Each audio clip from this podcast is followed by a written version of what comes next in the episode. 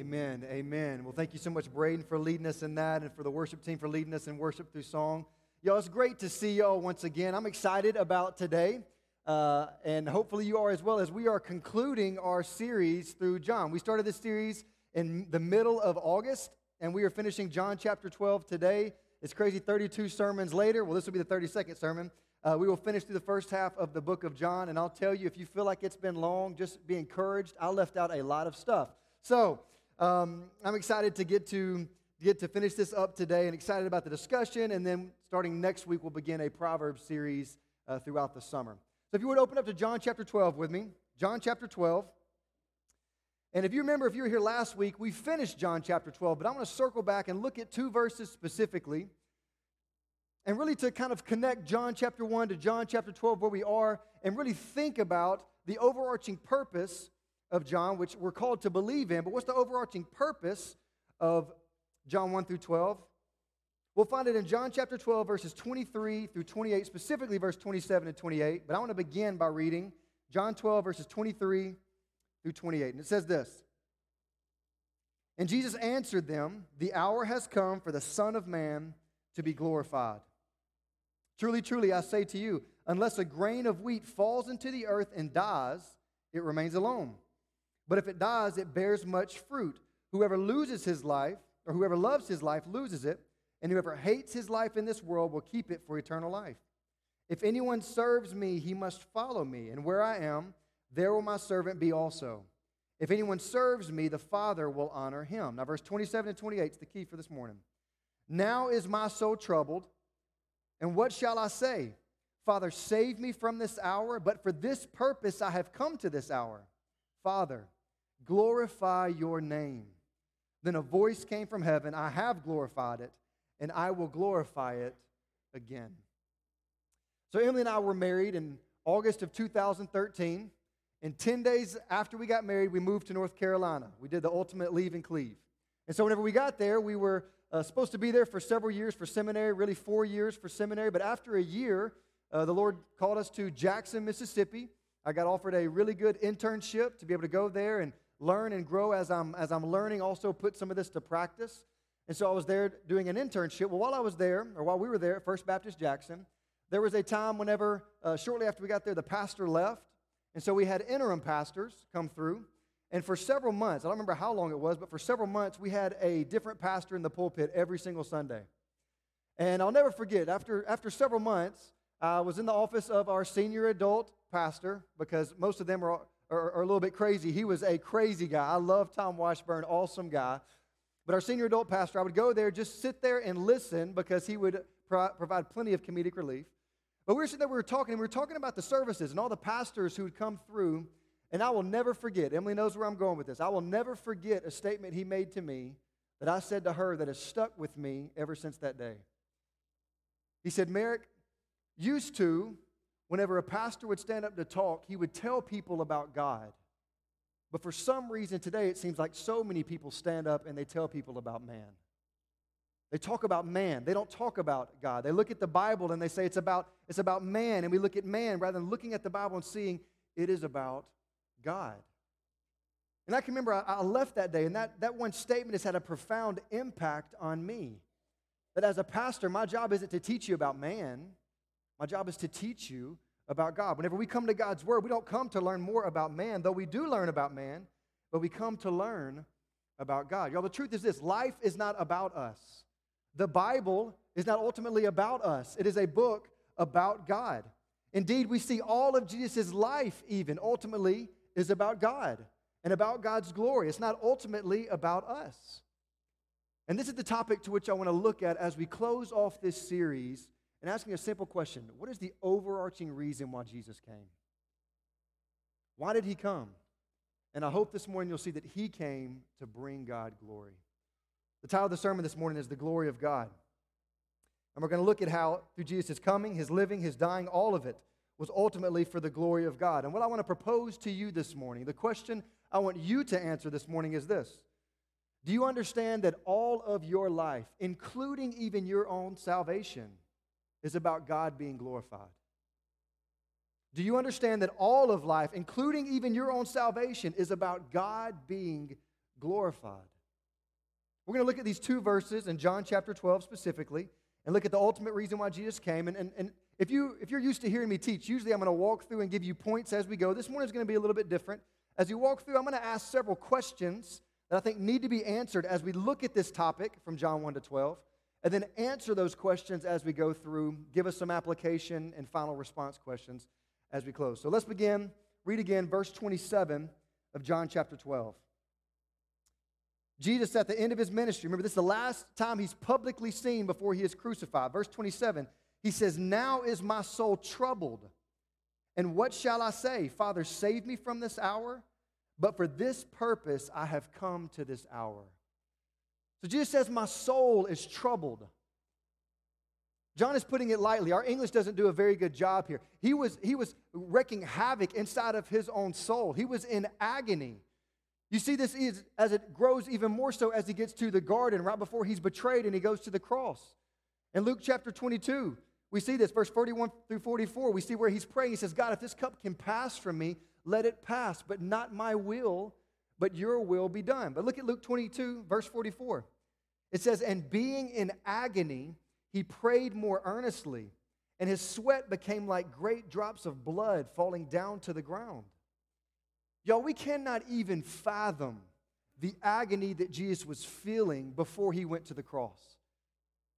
And while we may think about it, yeah, he's going to go and die a brutal death, but it is much more than that. Jesus is about to take on a lot more than just a human death from human people. The cross means so much more than just a brutal way of dying. And I want you to see that as, as, as we walk through here. It was gut wrenching for him, and yet he chose to obey anyway. It's incredible. He says, Not my will, but your will be done. I like the way one scholar says the, the horror of death and the ardor of his obedience were meeting together in this moment. You know, the first question I want to ask is simply this Why did Jesus choose to obey the Father? Why did Jesus choose to obey the Father? Why did he say, Not my will, but your will be done? Why? Why did he ultimately go to the cross? Now, we might say very quickly, I think maybe the first answer we'd say is, why did Jesus go to the cross? Well, because he loves us. But I want to ask you, who's the focal point of that statement? We are. Who's the end of that statement? We are. Maybe he, he went to the cross to redeem us. Absolutely. But what's the focal point of that statement? It's us. But I want you to see how does Jesus respond whenever he says, This is the reason for which I came? Verse 28, he simply says this Father, glorify your name. Glorify your name. In other words, why did Jesus choose to obey that God would be glorified? The overarching reason why Jesus did everything that he did was so that God would be glorified, to the glory of God. That God would be glorified even in the cross. Now, in saying this, I want to begin or go ahead and take you to another question because I think this is an interesting, an interesting topic, but also an interesting question. We talk a lot about the glory of God. Most people, if you've been around church at some point, you've heard that you were created for the glory of God. You've heard that everything that you are to do, you're to do for the glory of God. But I think it's odd. If you were to define what the glory of God is, how would you do it? If somebody says, hey, what does the glory of God mean? Well, if you don't know this, that's a very slippery question. It's hard to kind of just nail down and answer the question. Indeed, I spent most of my time this week trying to answer this one question What actually is the glory of God? What is it? How do we define it? If we're to live for God's glory, then what even is it? As I looked, I found a lot of help from one pastor, John Piper, and he says it like this He says, The reason that trying to define the word glory is so difficult is it is a lot more like the word beauty than it is the word basketball. So if you just say, Merrick, what is a basketball? I could tell you pretty simply. It's a rubber sphere. You put air in the middle of it, a rubber sphere. If you have a good basketball, you have leather around that rubber sphere that's aired up. You can dribble it. You can shoot it. If you're like me, you can dunk it. You know, you can do all these sort of things. Thank you. Some people laughed. The early service didn't even budge at all, which maybe they just thought I could. Who knows? I'll take that. But a basketball, I, I, could tell you easy what it is. You dribble it, you shoot with it. It's very easy to define a basketball. It's very easy to define a pew, to define a speaker, to define these things. But what if I were to say, define the word beauty? It's a little bit more difficult, right? You try to think, well, beauty is, well, it's, it's kind of different things. I could tell you the way I would define it. I'd say stand up, right? But I wouldn't embarrass my wife like that. But beauty is a slippery word, right? And it's very, very much so like glory. The word glory can be difficult to define. And I'll just show you a little bit of the difficulty whenever we come to say, okay, what is the glory of God? I want you to see this in Isaiah chapter 6. Isaiah is before the throne of God, and he hears the angels singing this. Says, Holy, holy, holy, Isaiah 6, 6 3, Holy, holy, holy is the Lord of hosts. The whole earth is full of his glory. Now, I want you to see some of the difficulty in defining the word glory because that sentence doesn't make sense. Holy, holy, holy is the Lord of hosts. Shouldn't it say, the whole earth is full of his holiness? Wouldn't that make sense? If God is holy, holy, holy, shouldn't it say the whole earth is full of his holiness? But it doesn't say that.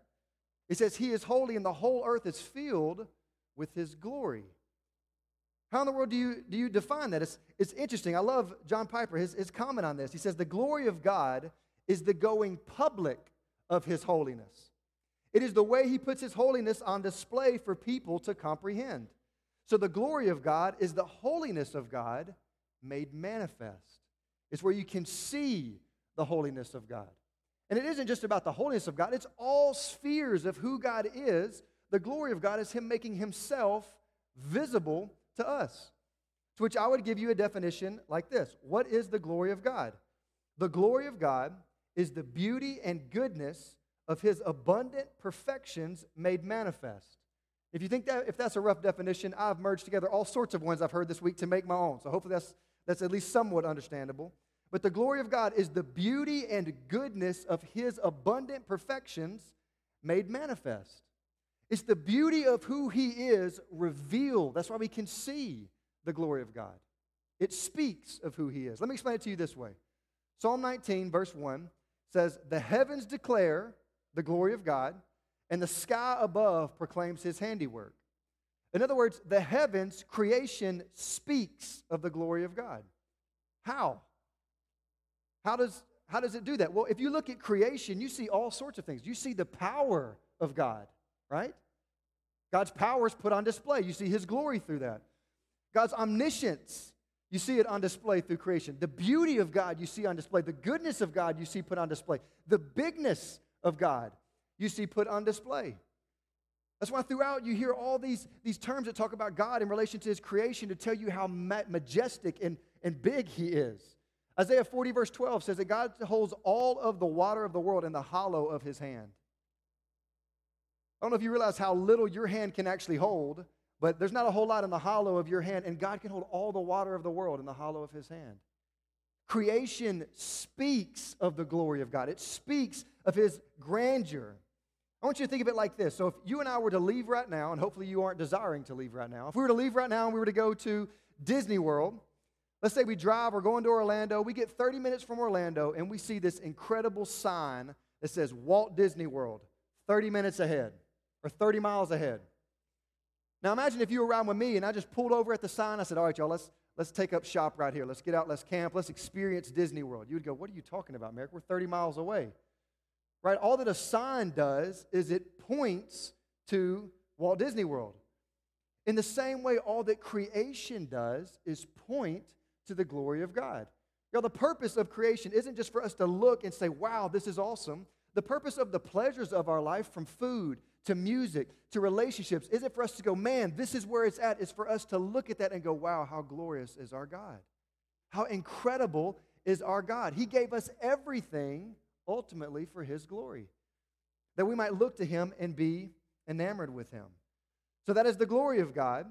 But we see Jesus prays to the Father, and He says this Father, glorify your name. So if we know what the glory of God is, well, what does it mean for, for, for God to glorify his name? I think we need to understand that word as well. Well, the Greek word doxazo, many of you maybe have heard of doxology. It's a, it's a phrase or a hymn of praise, if you will. Well, doxa is the word glory. Doxology or, or doxazo is to glorify, to extol, to praise, to magnify. And I love the idea of that. So to glorify God is to magnify Him. You can think of it like this if you were to take God's glory and put it up with magnify, you get the word glorify. You see that? It should be up on the screen for you. What does it mean to glorify God? To glorify God is to magnify the glory of God. You take glory plus magnify, you put them together, you essentially get the word glorify. That's the way that it helped me at least think about it. So to glorify God is to magnify Him. Now, let me be clear. Whenever we think of magnification, you can think of several different things, but I, I want to explain the difference. So, you can magnify something by putting it under a microscope. That's one way to magnify something. You know, many of you know I was a chemistry major. Unfortunately, I've spent way too much time around a microscope. But if you ever used one, you know, you take something that's really small, you put it under the microscope, you mess with the tool until you put it in focus, and something that was really, really tiny, really small, gets larger. Well, that's not what we mean whenever we talk about magnifying God. It's much more like a telescope than a microscope. Think about it. What does a telescope do? You use a telescope to see things that are really far away. It doesn't make them bigger, it brings the things that are really far away closer, right? That you might be able to see it. What does it mean to glorify God? It's to bring God's glory closer that you may be able to see it. It's bring something that seems far away closer that you may be able to see it, to experience it. This is why Jesus chose the cross, that God would be glorified, that God would be magnified, that He would bring the glory of God closer through His Son. Just explain a few things there. Jesus chose the cross in order for God's glory to be displayed. There we see His glory, His goodness, His holiness, His perfections. The whole reason Jesus came was to magnify the glory of God. That's why He says, Father, glorify your name. Now I want you to see something interesting here. God the Father actually audibly speaks back to Jesus. It's very interesting. Look again at verse 28. It says, Father, glorify your name. Then a voice came from heaven I have glorified it, and I will glorify it again. I have glorified it, and I will glorify it again. It's interesting to note that there are three times throughout Jesus' ministry where God audibly speaks and people hear him. At the beginning of his ministry, in the middle of his ministry, and the end of his ministry. At the beginning, you see his baptism. He baptized, came out of the water. This is my beloved Son, in whom I am well pleased. The middle of his life is the transfiguration. Peter, James, and John, they go up on a mountain together. God appears, and he says, What to them? This is my beloved Son. Listen to him. Listen to him.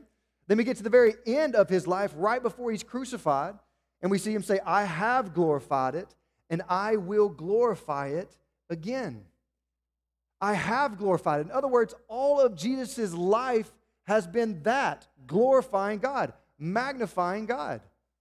I'll explain it to you in three ways, like this. In Jesus' coming, he glorified God.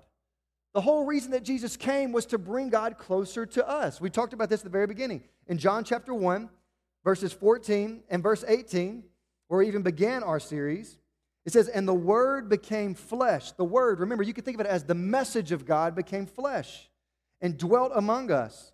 And we have seen his glory, glory as of the only Son from the Father, full of grace and truth. How do you know that God is full of grace and truth? Jesus brought those truths to us.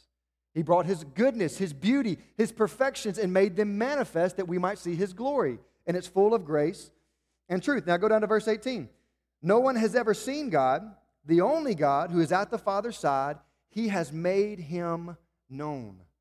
The whole reason Jesus came was to make God known to us, to bring him closer to us. So in Jesus' coming, God was magnified, he was glorified. But even in Jesus' life, yeah, we cannot mistake the fact that as you walk through John 1 through 12, John is writing that we might believe, but you notice Jesus does everything he does that he might be glorified. That's the ultimate reason for all of it. I'll just give you two examples from the first sign that he does to the last sign that he does. If you remember in John chapter 2, we see that Jesus is at a wedding feast and they run out of wine. Now, if you remember in that day, I told you that wine was a synonymous word for joy. This week long festivity, if they were to run out of food or wine provisions, then it would be considered a joyless party. It would have been an embarrassment to the people who were providing for the couple that was getting married. And so Jesus' mom comes and says, Do whatever he tells you. And Jesus makes wine, right? Or he turns water into wine. And he does so why? To keep the people from shame? Yes. To provide for them? Yes. To bring joy back? I told you whenever we walk through that, it's the idea of Jesus has joy that is abundant and full. But why did he do it? John chapter 2, verse 11 says this This The first of his signs Jesus did at Cana in Galilee, and he manifested his glory. Why did Jesus do it? To show his glory. He was saying something about himself. If you go to the very last of the signs that Jesus does, Jesus raises Lazarus from the dead. Why did Jesus raise Lazarus from the dead? Well, you could say he loves Lazarus. Absolutely. We see that. He loves Mary. He loves Martha. Yes, absolutely. But why does he do it? What's the underlying motive of all of it? Well, Jesus tells us at the beginning, before he ever even does it. John 11, verse 4. When Jesus heard that Lazarus was sick, he says this this illness does not lead to death, it is for the glory of God, so that the Son of God may be glorified through it. What was the purpose of it? That Jesus might be magnified, right? The whole purpose of Jesus' life and his ministry was to glorify God, to bring God closer to us. And now what we see is God the Father tells Jesus, I have glorified my name in your life, and now I'm about to glorify it in your death. In Jesus' death, he even glorifies God. What will he do through the cross? It's that very thing. Will he save us through it? Yes, absolutely. But that's one of the means of God being glorified. Let me explain it to you this way John chapter 13, 31 through 32, a chapter after this, right after Judas leaves the room, he's going to get ready to betray him. Jesus says this. It says, When he, meaning Judas, had gone out, Jesus said, Now is the Son of Man glorified, and God is glorified in him. If God is glorified in him, God will also glorify him in himself and glorify him at once. You think, my goodness, John, you should have copied it differently, right? There's a lot of glorifying going on there. But what we see is Jesus glorifies God by going to the cross, and God the Father glorifies Jesus by his obedience to the cross. Indeed, it's through the path of suffering that Jesus is given the name that is above every name, to which everyone one day will bow. Every tongue will confess that Jesus Christ is Lord to the glory of God the Father. What we see is all of it is wrapped up in God being glorified. And honestly, the cross is where God's glory is put on grand display. I'll talk about this a little bit more in a few minutes. But you know, it's incredible. At the cross, you see God's glory put on display nowhere else, like nowhere else you see in the Bible. At the cross, you see the sovereignty of God. You see the mercy and grace of God. You see the justice of God. You see the wrath of God. You see the righteousness of God. And you can go on and on of all of it you see when you look at the cross. That's what makes Paul say something like this in Galatians 6:14. But far be it from me to boast except in the cross of our Lord Jesus Christ, by which the world has been crucified to me and I to the world. Notice he doesn't just say, I boast in Christ. What does he boast in? I boast in the cross. You see, God did something through the cross like what he had done at no other point in history. There's something unique that happened at the cross of Jesus going to the cross. And I'm going to pull the curtain back a little bit and show you this by going to a very common text that many people reference. It's in the Roman road to show you the point of the cross. One of the things that Jesus was doing at the cross, how his glory was being displayed. I'm going to show you, if you're going to turn over to Romans chapter 3. Romans chapter 3, we're going to look at verses 23 and following. I said this earlier, it's kind of funny. Romans 3.23 is one of the first verses many people memorize, and it's just about how sinful we are, which is kind of comical in some ways. But Romans 3.23 and following, it says this, For all have sinned and fall short of the glory of God, and are justified by his grace as a gift through the redemption that is in Christ Jesus, whom God put forward as a propitiation by his blood, as a sacrifice by his blood to be received by faith. Now, I want you to see this next sentence in verse 25. This was to show God's righteousness. Because in the divine forbearance, he passed over former sins. So, why did Jesus go to the cross? Well, it was to show the righteousness of God. Why are we redeemed through the cross? To show the righteousness of God. This is why he passed over former sins. What in the world is he saying there? I don't know how much of the Old Testament you've read, but if you read through the Old Testament, there should be a problem that becomes apparent very quickly. And that is that why is it that all in the world, all this evil is going on, and yet it seems like God is doing nothing about it? Have you ever looked at the leaders of Israel and wondered how in the world did God use those people? How did God not judge them? How did God use that wicked nation to enact punishment on them? How did God do Yo, the question of the Old Testament isn't where's the mercy of God or the grace of God. It's everywhere. He could have just smited all of us in Genesis chapter 3, but he doesn't. What we see, the question that the Old Testament asks us is where is the justice of God? All of the injustice that's going on around, where is the justice of God? If He is righteous, if He is good, why doesn't He do something about this? And you see God's people over and over even saying this to Him. Habakkuk is a case in point text where He's saying, God, come do something. In Habakkuk 1:5, God says back to him, He says, Look among the nations and see, wonder and be astounded, for I'm doing a work in your day you wouldn't believe if I told you. And then he tells them, I'm going to use the Babylonians to send y'all into exile. And Habakkuk goes, What? Are you kidding me? Where is your justice, God? Malachi, very end of the Old Testament, Malachi 2:17. God is speaking to his people and he says, "You have wearied the Lord with your words." But you say, "How have we wearied him?" By saying, "Everyone who does evil is good in the sight of the Lord, and he delights in them." Or by asking, "Where is the God of justice?" Friends, the whole Old Testament is screaming, Is God really good? How could God let all of this go on? What Paul tells us in Romans chapter 3 is he looked over sin to put all of it on Jesus. The righteousness of God is displayed at the cross because God said, No, I didn't look over them. I delayed their judgment and put them on Him. I didn't look over them. I didn't excuse them, if you will. I overlooked them until Jesus would come and pay for all of it.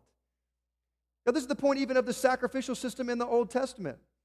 You see, in Hebrews or, in the Old Testament, God tells his people if you sin, you know, get a lamb, get a bull, put your hand on the head of the lamb or the bull, and a priest will kill it, so symbolizing your sin being transferred to the bull.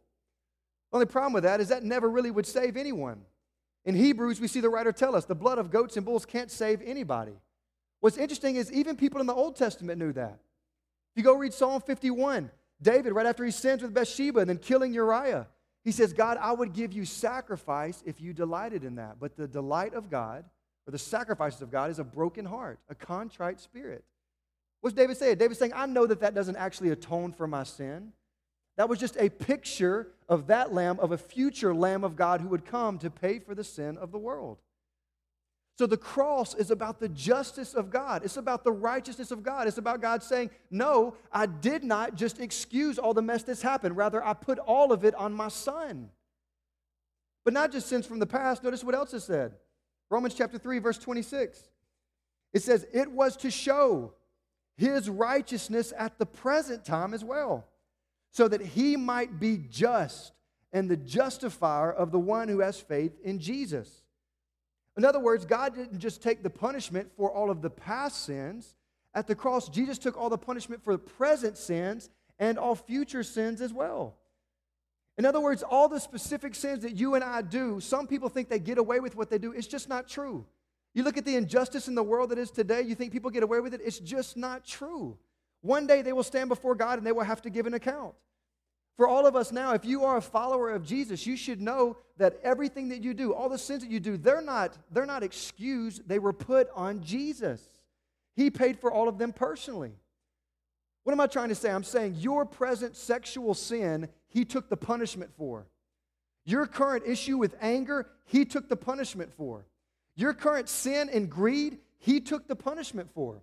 Your current sin with whatever aspect of your life was put on Jesus' back to show that God was just.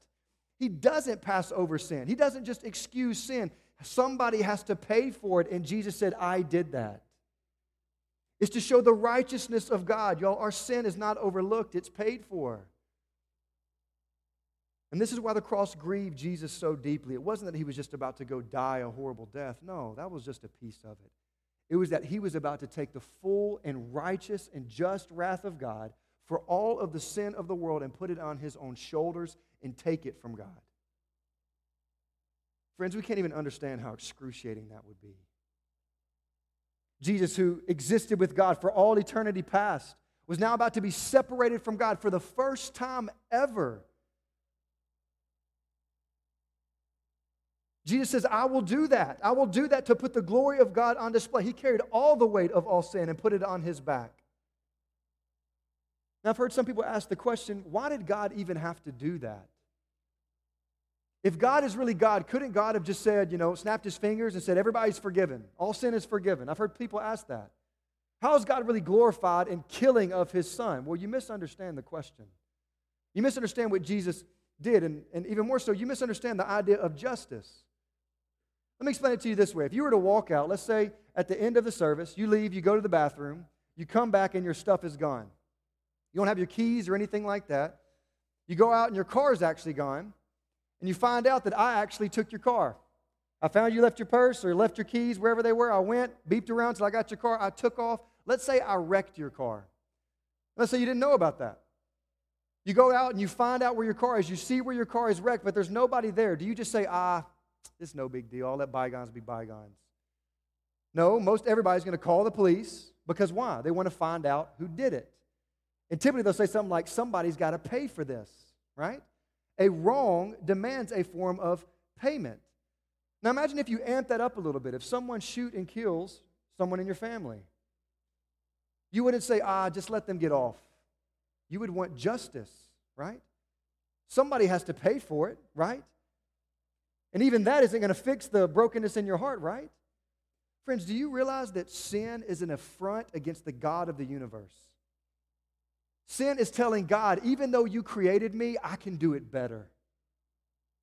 Even though you created this, this in my heart for this, I'm going to put it over here. Even though you created me to worship you and make much of you, I think my name sounds better in the limelight than yours. Do you not realize the capital offense that punishment is against God? And that is what God did through Jesus. He said, instead of giving you what you deserve, I'm going to put it out on Jesus. And Jesus took all the wrath of God that he might be just and the justifier. Y'all, this is incredible. Look back at verses 3 and following, or verse 23 and following. For all have sinned and fall short of the glory of God, God's glorious standard. And it says, And all of us are justified by his grace as a gift through the redemption that is in Christ Jesus, whom God himself, God put Jesus forward as a sacrifice by his blood to be received by faith. Do you realize how incredible what he's saying right there is?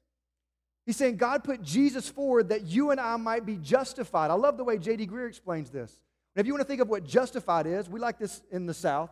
Just throw the whole word together. It's justified, never sinned. To be justified is just as if I'd never sinned. In other words, Jesus took this payment, our payment for our sin, on his back that he might be just and the justifier. And all you do is you place your faith in what Jesus has already done. Is that not incredible? God says, I take your sin and I put it on his back, and he paid for it that you might be justified. That it would be God looks at you just as if you had never sinned. You are holy, you are righteous, you are accepted. Because of Jesus. Y'all, this is unbelievable. This points us to God to say, What a great God. Do you know what that is? That's glorifying Him. It calls us to pause and say, How incredible is our God? Well, that gives glory to God when we do that, right? And that's just one of the reasons why Jesus came at the cross to show his righteousness. I'll tell it to you this way at the cross, Jesus magnified the love of God by paying for our sin. At the cross, Jesus magnified the justice of God by atoning for our sins. At the cross, Jesus magnified, brought closer the righteousness of God by making payment for past, present, and future sin. At the cross, Jesus magnified the wrath of God to show that sin deserves punishment to show how much God hates sin, and He took that wrath for us. At the cross, Jesus magnified the forgiveness of God, being an offering acceptable to God in our place. At the cross, Jesus magnified the mercy and grace of God by not giving us what we deserve and taking and giving us what we don't deserve. At the cross, we see the magnified, at the cross, Jesus magnified the sovereignty of God by dying according to plan, as he said he would for thousands of years before Jesus ever came. At the cross, we could keep going on and on and on. We could talk about how the cross showed the holiness, the omnipotence, the omniscience, the humility. You could go through all these attributes. At the cross, you see the glory of God put on display. You see, looking through a telescope, you see our great God coming close to us, saying, This is me. Friends, this is the purpose of Jesus' whole life to put the glory of God on grand display. I won't read it, but this is why Romans 3:27, the very next thing Paul says is who can boast? Our boasting is excluded. We can't say anything. All we can say is thank you, right? Because God did everything through his son. Jesus came to glorify God. He died to glorify God. Everything he did was ultimately to be to the praise of God's glory. And the one overarching point of application that I'm going to draw application from is simply this the whole purpose of your and my life is to glorify God. The whole reason that you and I are here is to glorify Him. I want to break that down in, in, into three ways briefly as we look at application, how this applies to us. And first and foremost, we need to understand this we were created for this. We were created to glorify God. That's the whole purpose of our existence, to glorify Him. You, almost everybody in this room probably knows that we are created differently than a dog. We are different than a tree.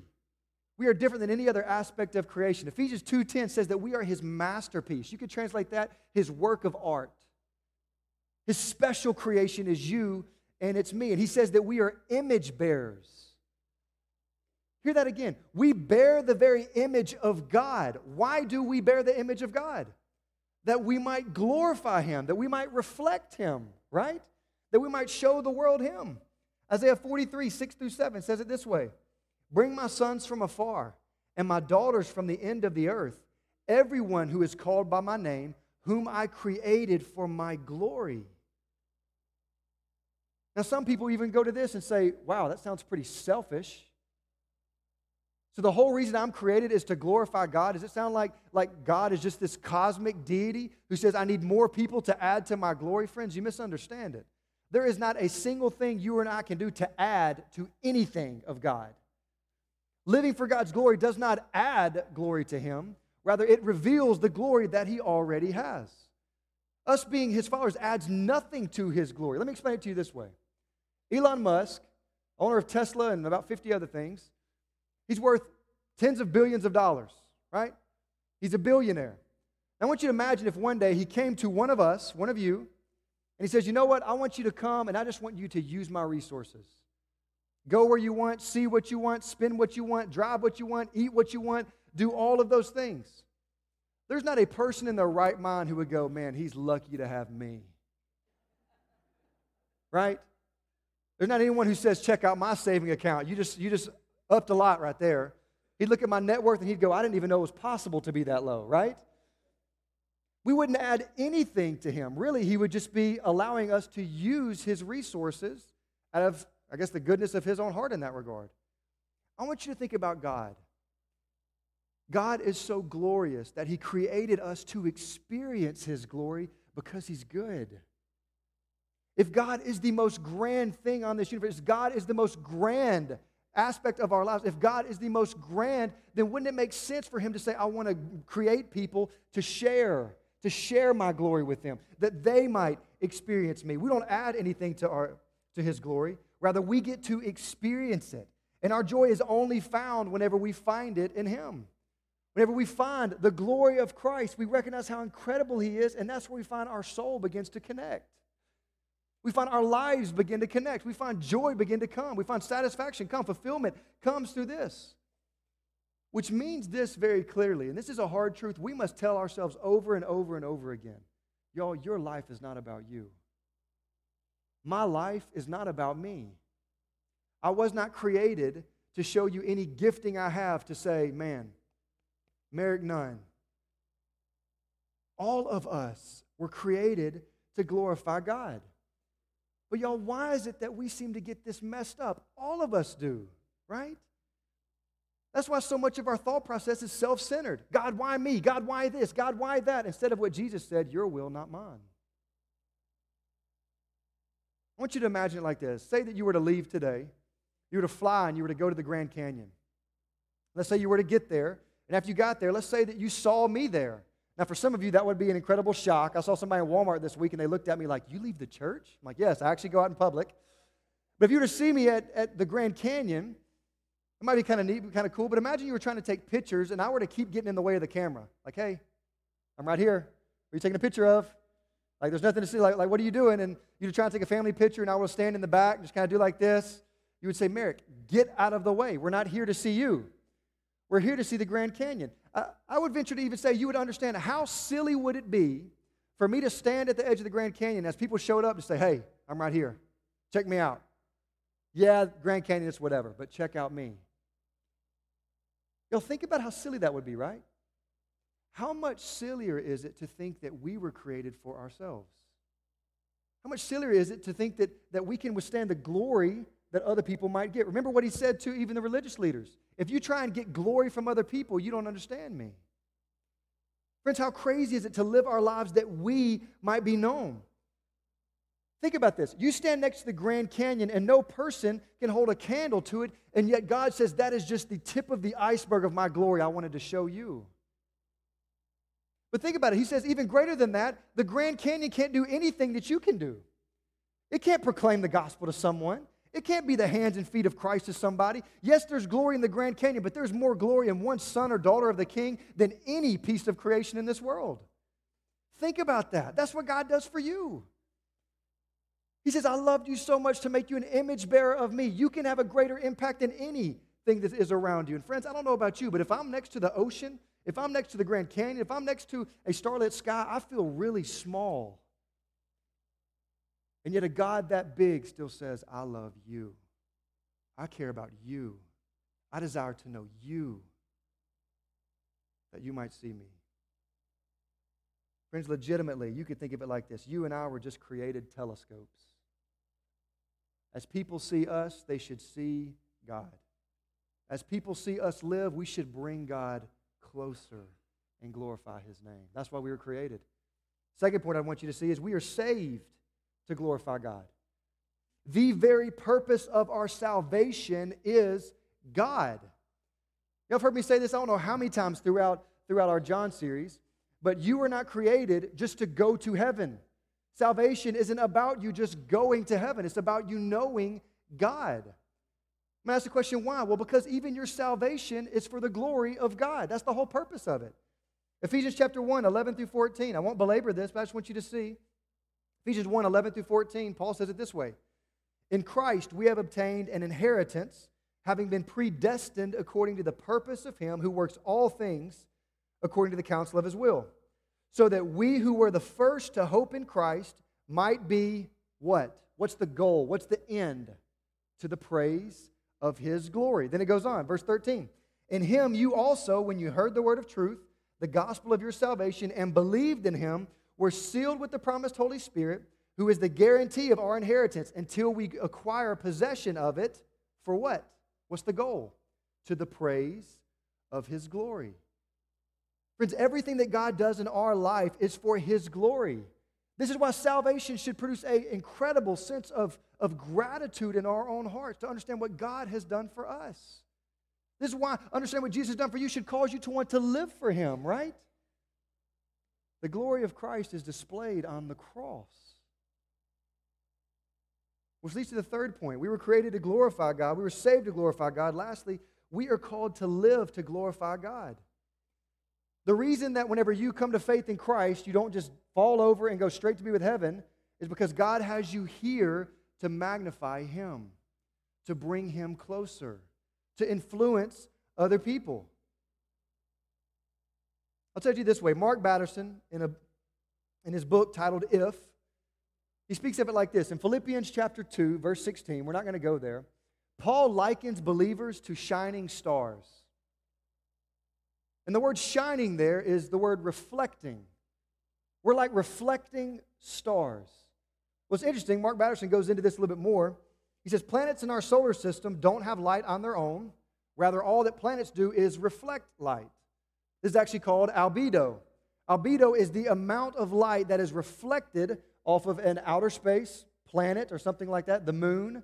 It's how much light it actually reflects. And so there's different reflection ratings based on the planet or the object. For instance, the planet Venus reflects 65% of the light that hits it. That's why it's easy to see Venus. One of the first things that people found whenever they used a telescope was Venus. But also, you think about the moon. It's a little bit easier for us to see because it's a lot closer to us. But the moon, if you didn't know, the moon doesn't produce light on its own. There's the bubble burster for today. But the moon just reflects the light from the sun. It has a 7% albedo rate. In other words, 7% of the light that hits it is reflected to us. And then he connects it like this He says, in a similar sense, each person has a spiritual albedo. You cannot produce the light in yourself, you can only reflect it. And the goal of every believer is 100% reflectivity. to 100% reflect God in your life. Know, the reason that we talk about obedience so much is that is how God is reflected in your life. How does Jesus glorify God? Through obedience. How did Jesus have the 100% reflectivity rate, if you will? He obeyed the will of God in everything. In other words, God is glorified in us when we worshipfully obey Him. He'll say this later on, John chapter 15, verse 8. Jesus says, By this is my Father glorified, that you bear much fruit and so prove to be my disciples. You see, the Spirit comes in us, and we have the fruit of the Spirit, and it comes out in our lives that God might be glorified, right? This is the reason that we obey Him. This is the reason why in everything that we do, we seek to glorify God. 1 Corinthians 10:31 would say it this way: whether you eat or drink or whatever you do, do everything to the glory of God. 100% reflectivity, no matter what you're doing, at your job, at your home, wherever you're at, y'all, we're called to reflect the glory of God in everything. Which leads me to just asking you three questions as I conclude this morning. The first question is simply this Have you seen the glory of Jesus on the cross? Have you seen the glory of Jesus on the cross?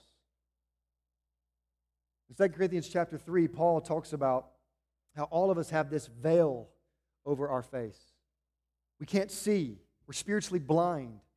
And unless the veil is removed, we'll never be able to see. But the way that the veil is removed is by seeing the glory of Christ.